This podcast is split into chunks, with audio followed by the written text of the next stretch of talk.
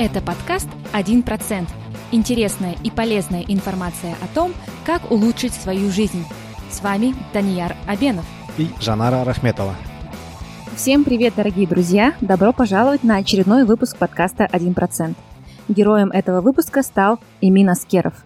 Эмин – социальный предприниматель, руководитель компании Greental, которую он сам основал и которая направлена на социальную сферу, на помощь в трудоустройстве людям из социально уязвимых слоев. Также именно Скеров является основателем школы социального предпринимательства, где он делится своим опытом с людьми, которые также заинтересованы в данной сфере. Кроме того, Имин также является тренером ораторского искусства и бизнеса. Мы давно уже планировали записать интервью, чуть больше даже года назад, с Эмином в Астане, но в силу очень таких странных и необъяснимых обстоятельств нам это, к сожалению, сделать не удалось. Мы буквально были на пути к встрече с э, Эмином, но нам не удалось этого сделать.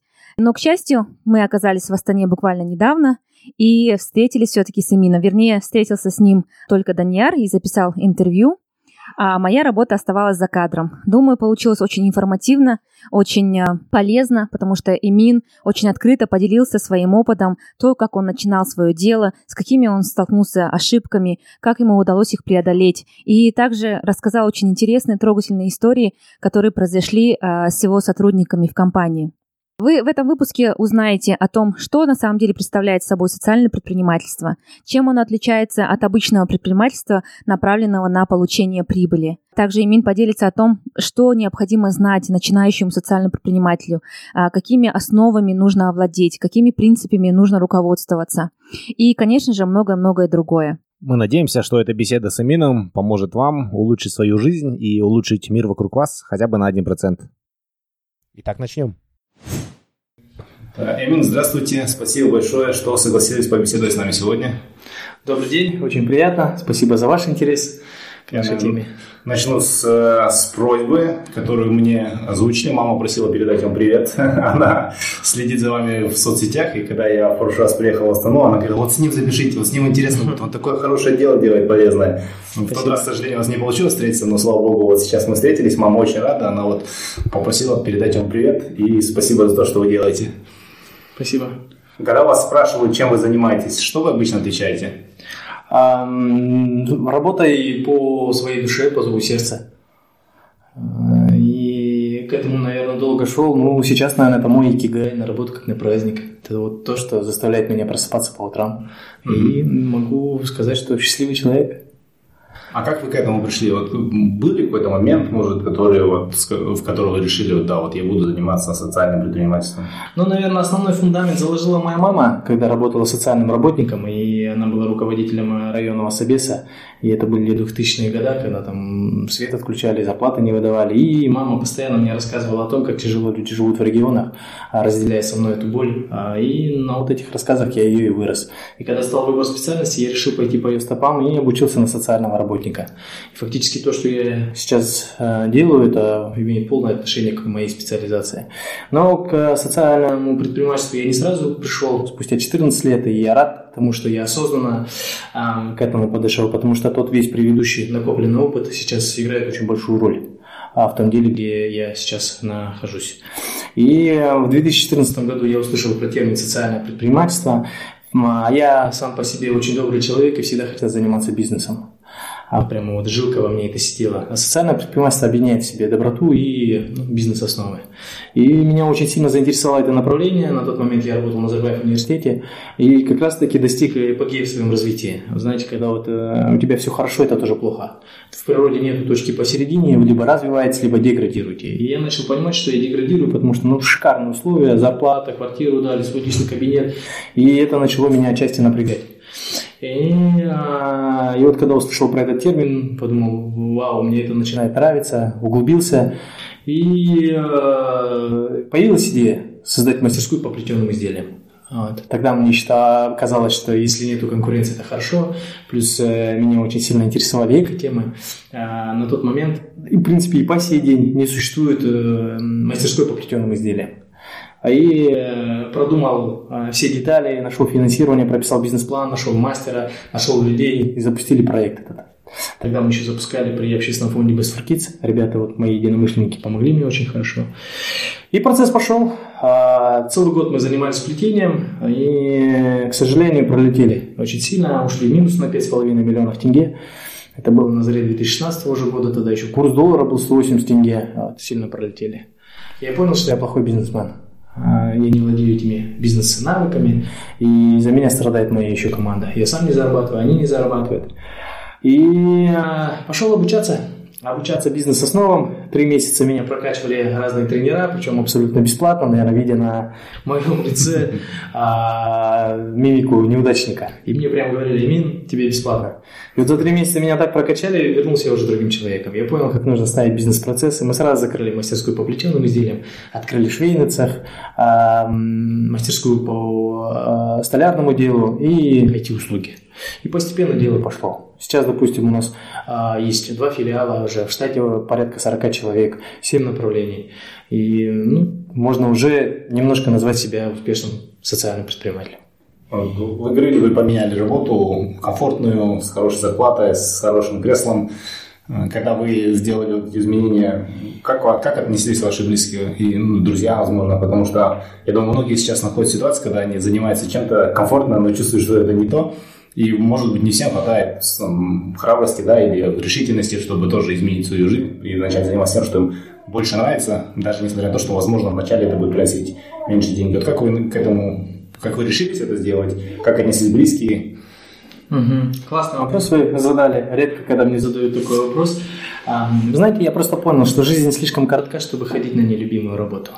Фактически я менял а, время на деньги. И меня это начало не устраивать.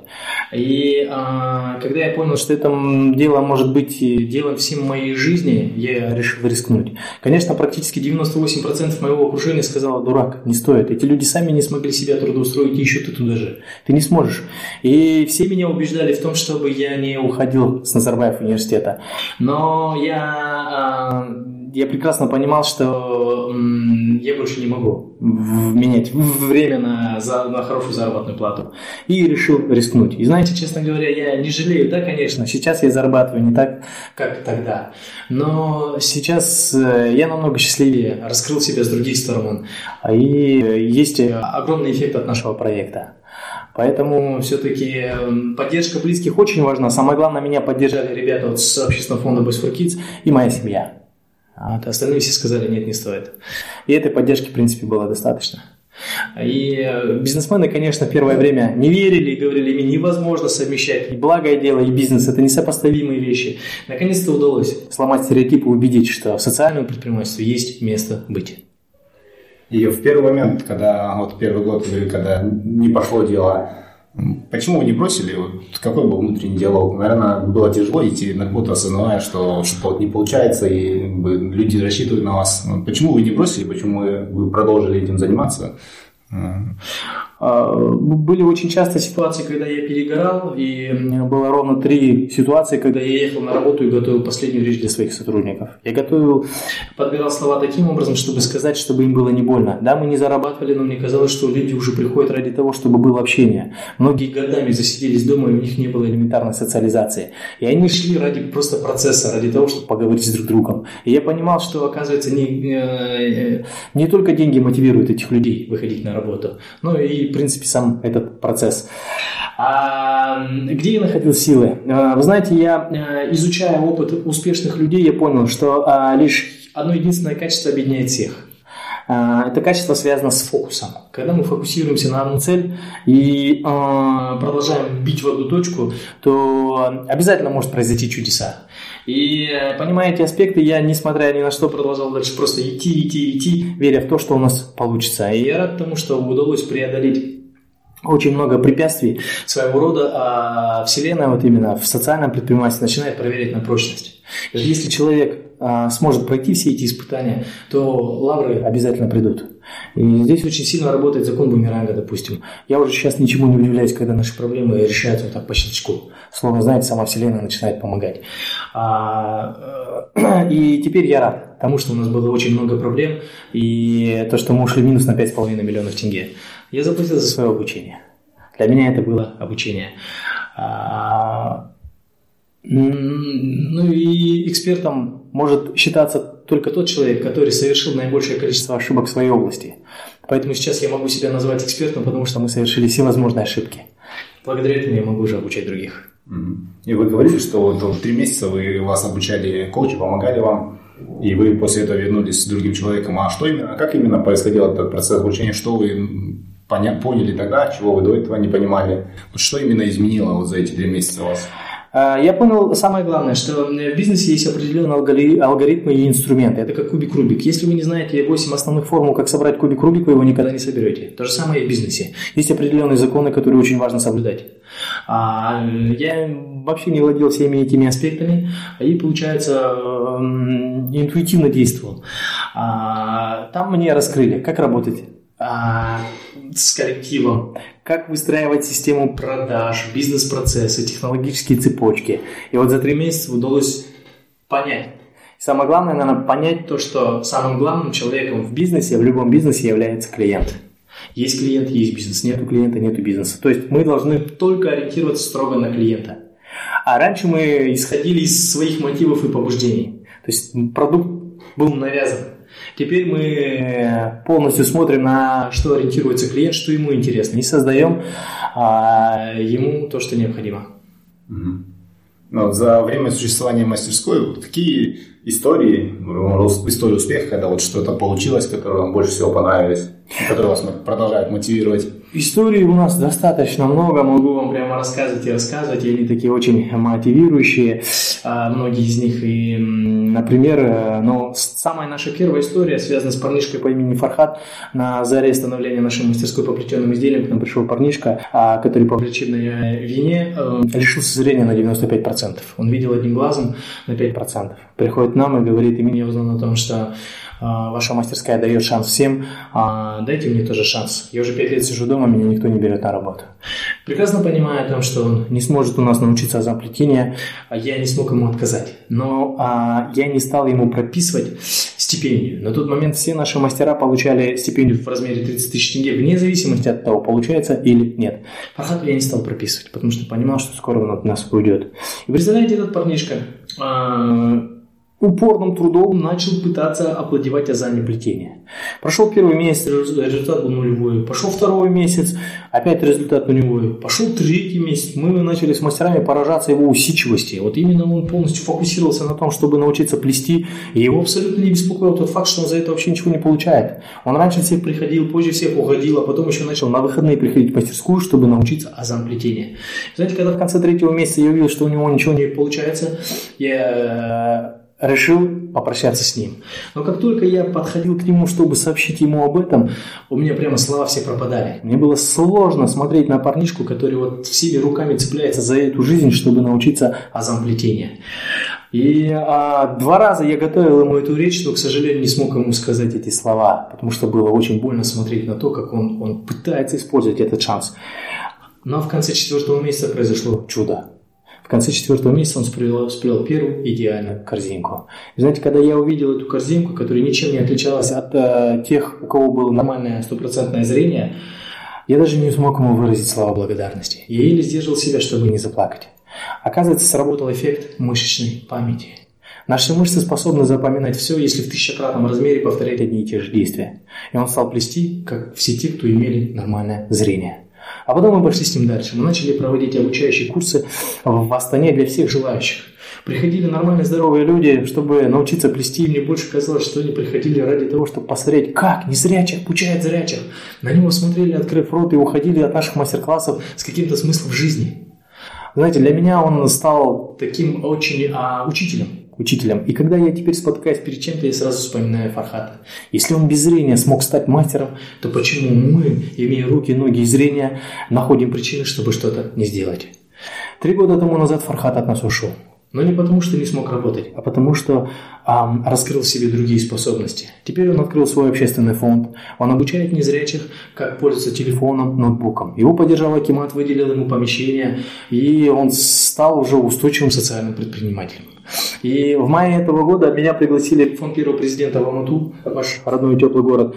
Там собрали 50 лучших социальных проектов. А чтобы я провел им обучение. И вы знаете, когда среди них я увидел Фархата, я подошел его, обнял, я был так счастлив, что он был в числе 50 лучших социальных проектов по Казахстану. Вот э, ради таких историй мы живем, и их достаточно много.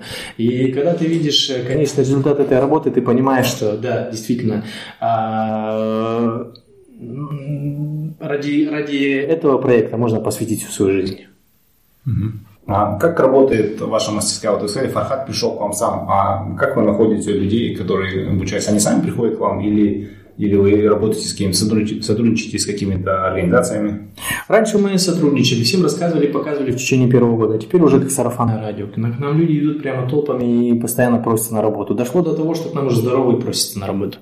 А, мне, с одной стороны, конечно, приятно, видимо, информация передается, что достаточно там хорошие условия и так далее. Но, с другой стороны, я понимаю, что всех мы не можем трудоустроить, и проблема велика. Проблема действительно очень велика. И поэтому, пользуясь возможностью, хотел бы сказать а, бизнесменам, которые работают на нашем рынке, чтобы они тоже обращали внимание касательно таких людей. Я честно признаюсь, что это одна из лучших категорий, которые способны проявить себя ради того, чтобы их приняли на работу. У них очень сильно зашкаливает мотив. А, из-за того, что годами сидят, естественно, они начинают хвататься за тебя руками и ногами, чтобы просто проявить себя и показать а, чтобы доказать, что они нужны, и они способны работать наравне с э, нормальными людьми. Поэтому не бойтесь принимать. Если кто-то захочет, могу проконсультировать полностью на безвозмездной основе. Сейчас у меня школа социального предпринимательства уже существует полтора года. Я обучаю всем аспектам создания успешного социально ориентированного предприятия. Рассказываю все основные моменты от того, как трудоустроить, привлечь финансирование, бизнес-планирование и так далее. А, кто хочет, может прийти записаться. Очередной курс стартует вот в конце июля. И в рамках двух дней я все это объясняю на собственном опыте. Угу. Мы когда поднимались по лестнице, вот в комнату вы рассказали о том, как вы э, обучали вот э, руководителя службы Начальника Клинка, по уборке. Начальника по уборке, да. Раскрыть эту историю и вообще как вы, какие еще вы трюки или тактики используете, чтобы мотивировать сотрудников своих и помогать им? А, в сентябре прошлого года нам привели парнишку. К сожалению, у него был диагноз умственная отсталость. А, большой мальчик, добродушный, всегда улыбается, но, к сожалению, умственная отсталость была на лицо. Родные попросили взять его, даже не надеясь на заработную плату. Мы начали думать, а, куда его трудоустроить, чтобы он мог себя найти. И пришла идея сделать из него главного уборщика. Мы назначили его на должность начальника по уборке столярного цеха. Полгода у меня ушло на то, чтобы каждый день, заходя в цех, объяснять ему, где нужно убраться. И представляете, вот 7-17 мая, помню туда дату, я захожу в столярный цех и вижу, как Ибрагим убирается сам без моего указания. Полгода у нас ушло на то, чтобы объяснить ему, как правильно нужно убираться. Сейчас, ну вот вы спускались, видели, какая частота? Да, очень Дошло до того, что а, мы теперь, когда к нам приезжает СМИ, мы просим Ибрагима не убираться, потому что иной раз задают вопрос, вы точно здесь работаете? Обычно в столярном цеху пыль столбом, везде грязно, у вас идеальная чистота. А, ну, вот Ибрагим справляется со своими обязанностями на все пятерки. Вот представляете, сегодня захожу в столярный цех а, до вас. Ибрагим уже стоит и шлифует, шлифует по, по, по дереву, причем а, электрическим рубанком. Я впервые увидел, что он в процессе работы сразу отснял, скинул его родным. И они мне пишут, да, Ибрагим нам говорил, что он уже начал шлифовать, но мы думали, что он шлифует там а, шкуркой, а он, оказывается, электрическим станком уже шлифует. И мне приятно, что он начал раскрываться и пытается уже ну, обрести какие-то новые навыки. Ну, тоже история, которая заслуживает, наверное, определенных оваций в сторону Ибрагима. Ради них мы живем. А как вообще происходит процесс э, обучения вот, э, этим навыкам здесь? Как вы подбираете инструкторов или вы сами чему-то обучаете? Как этот процесс налажен? Первое время мы столкнулись с большой проблемой. Профессионалов, которые мы вовлекали в трудовой процесс, их очень беспокоил тот факт, что они должны обучать эм, социально уязвимые категории. В конце начали говорить, именно ну, такую же зарплату мы можем получать в любом столярном цехе, и нам не нужно возиться и нянчиться. И они начали уходить. Ничего не оставалось делать, как взрастить свои кадры. И мы взрастили свои профессиональные кадры из числа социально уязвимой категории. И теперь пошло передача знаний. Все те профессионалы, которые сейчас у нас а, работают, они обязаны передавать свои знания тем, кто пришел в, ну, недавно.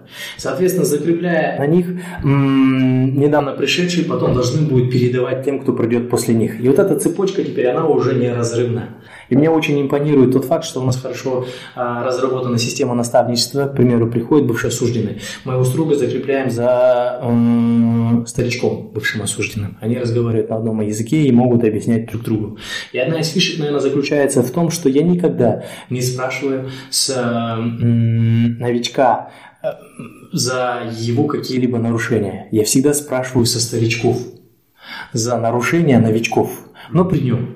И вы знаете, когда, допустим, а, старичка отчитывают за а, нарушение новичка, а, естественно, это очень сильно начинает доходить до него. Ну, такие хитрости мы применяем для того, чтобы вообще э, создать систему преемственности и трудовой терапии. Вы говорили, вы набили много шишек, когда начинали, но если бы вы начинали все заново с вашими нынешними знаниями, что бы вы по-другому делали? Ну, в первую очередь, наверное, самое главное, я бы начал бы смотреть реалистично, а не оптимистично. Тогда я на все смотрел через призму оптимизма, через призму розовых очков и э, вообще никак не рассматривал риски.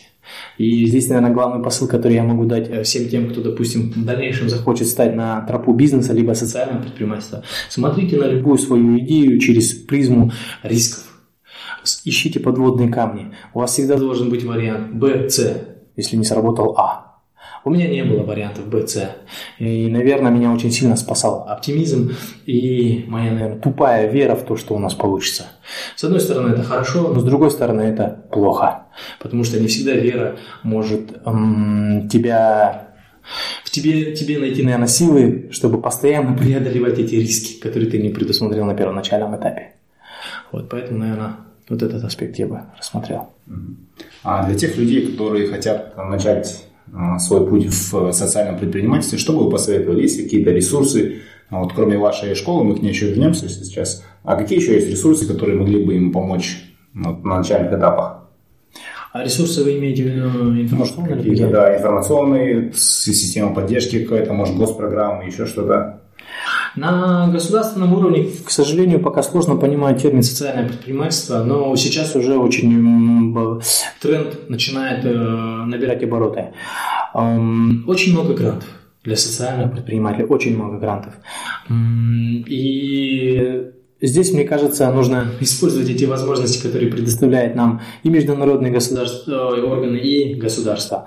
Но эм, все должно начинаться с вопроса с вопроса самому себе.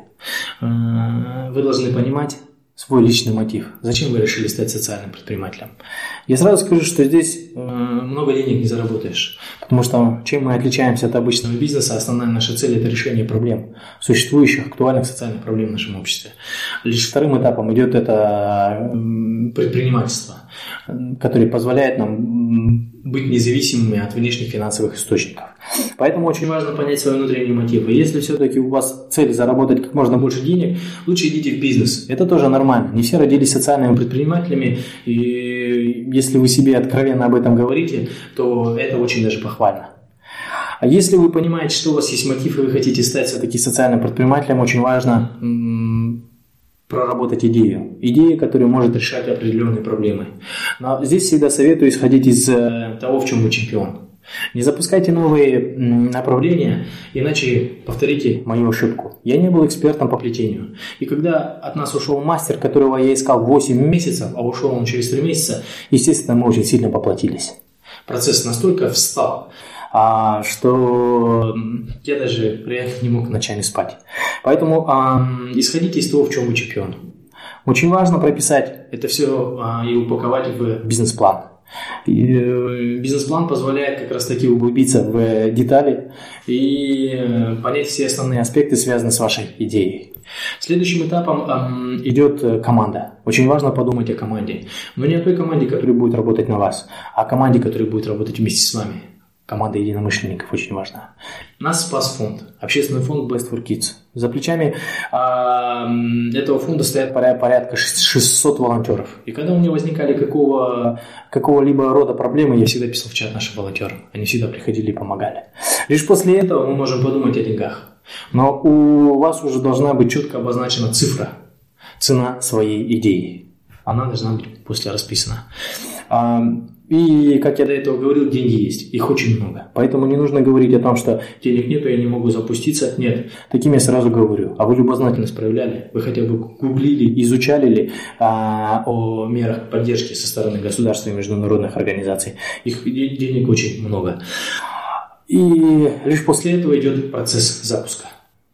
Соединяем все эти аспекты и запускаемся. Есть последний этап обычного старта, а, который связан к сожалению, с банкротством 95% всех начинающих бизнесменов закрывается в первый год его создания. Это реально черная статистика. В социальном предпринимательстве я боюсь, что цифра может дойти до 99%. На моих глазах за эти 5 лет существования нашей мастерской закрылось очень большое количество социальных проектов. Были шикарные идеи, но, к сожалению, не просчитали риски.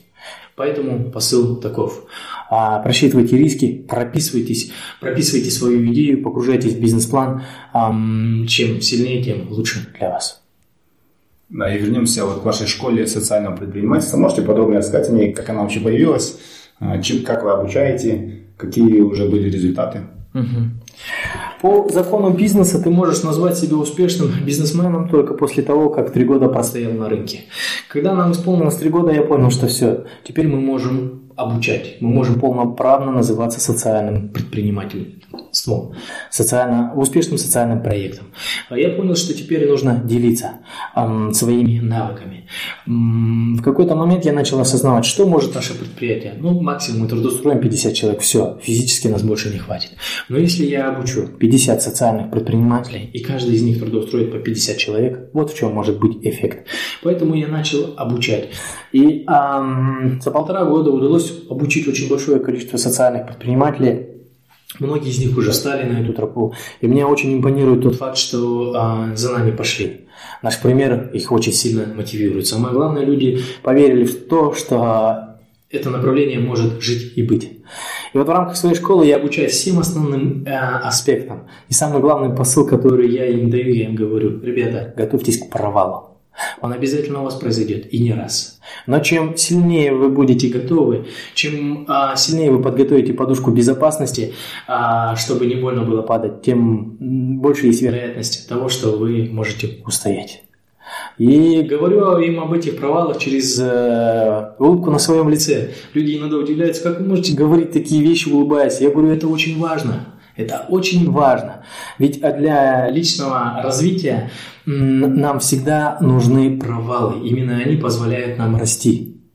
А, успех это не пункт А, пункт Б. Успех это постоянные подъемы и провалы, постоянные. И, к сожалению, как бы это ужасно не звучало, они будут сопровождать нас всю жизнь. Но мы должны быть к ним готовы. Сейчас хотел бы задать вам серию наших стандартных быстрых вопросов, но ваши ответы не обязательно должны быть стандартные или быстрые. Какую книгу вы чаще всего рекомендовали или дарили? А, ну, в данном случае я считаю, что не может быть речи об одной книге, потому что одна книга не способна раскрывать э, всю твою, допустим, личную эффективность. А, всегда советую Стивена Кови. А, «Семь навыков эффективных людей». Для тех, кто хочет заниматься бизнесом, советую прочитать там книги да, вот Toyota, а, «Цель», а, Голубрейт написал, Rework. Я постоянно читаю книги и понимаю, что именно они способны как раз-таки нам дать возможность провести время с этим автором и погрузиться в его опыт. Вот как-то так. Какой худший совет, который вы слышали в своей сфере деятельности? Самый худший совет – закрывайся. Зачем ты этим занимаешься? Тяжело, кому это нужно. Позаботься о себе, думай о себе. Жизнь так слишком коротка. О чем вы поменяли свое мнение за последние годы? И э, в первую очередь, наверное, поменял свой стереотип касательно социально уязвимой категории. Э, я понял, что она способна конкурировать с обычными людьми, и наш, допустим, столярный цех может дать фору любому столярному цеху по Астане по качеству производимой продукции. И наконец-то дошло до того, что к нам начали обращаться клиенты, которые даже не знают, что мы социальное предприятие. И мне так очень приятно знать, что не знает. То есть обращается уже целенаправленно, а осознавая, что у нас есть качество.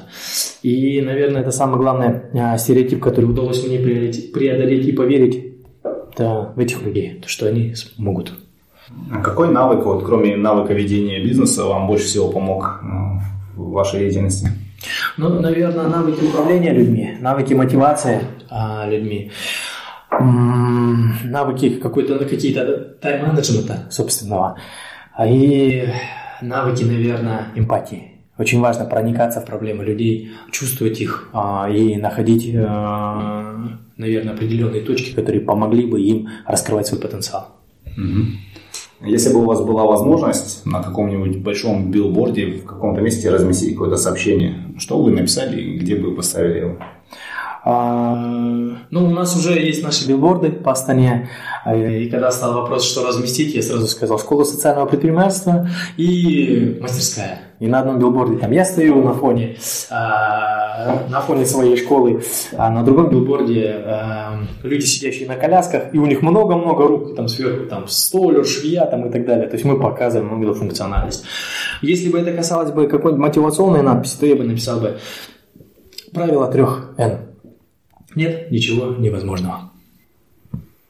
Последний вопрос. Как можно больше узнать о вас, о вашей деятельности, какие социальные сети вы предпочитаете, как можно связаться с вами, если нужно будет?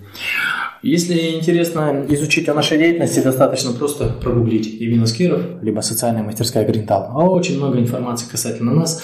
У нас есть свой сайт greental.kz, у нас есть свой инстаграм. В инстаграме можете посмотреть как раз-таки нашу продукцию, оценить на качество. Greental Green, green.tal это инстаграм. А так я в социальных сетях. Именно Скеров в фейсбуке и именно скеров.kz в инстаграме. Буду рад, буду рад дружить, ответить на вопросы. Все ради того, чтобы социальное предпринимательство дальше развивалось. Как обычно, мы все ссылки разместим на нашем сайте 1%.com, все латинскими буквами без цифр. Эмин, спасибо большое за то, что выделили время. Я знаю, у вас очень напряженный график, много работы, много интервью. Я очень рад, что получилось все-таки встретиться, лично записать этот подкаст. Я думаю, те, кто слушают нас, они проникнутся идеей социального предпринимательства и начнут свое дело, или же в своем действующем бизнесе ведут какой-то социальный элемент. Поэтому я думаю, то, что вы делаете, это очень важно, очень полезно. И надеюсь, что и дальше эффект бумеранга будет работать, и все ваши проблемы будут решаться легко. Спасибо, Спасибо. большое. Спасибо огромное. Если вы хотите узнать больше об этом выпуске, то заходите на наш сайт 1%.com. Все латинскими буквами, без цифр. Если вам нравится наш подкаст, то, пожалуйста, поддержите нас. Расскажите о подкасте своим друзьям и научите их пользоваться подкастами. Поставьте нам 5 звездочек на iTunes. Это поможет другим людям найти подкаст и узнать интересную информацию. Впереди у нас заготовлено еще очень и очень много интересных и полезных выпусков. Я уверен, что информация из этих выпусков поможет вам улучшить свою жизнь хотя бы на 1%. Спасибо вам за ваше внимание и за вашу поддержку. Пока!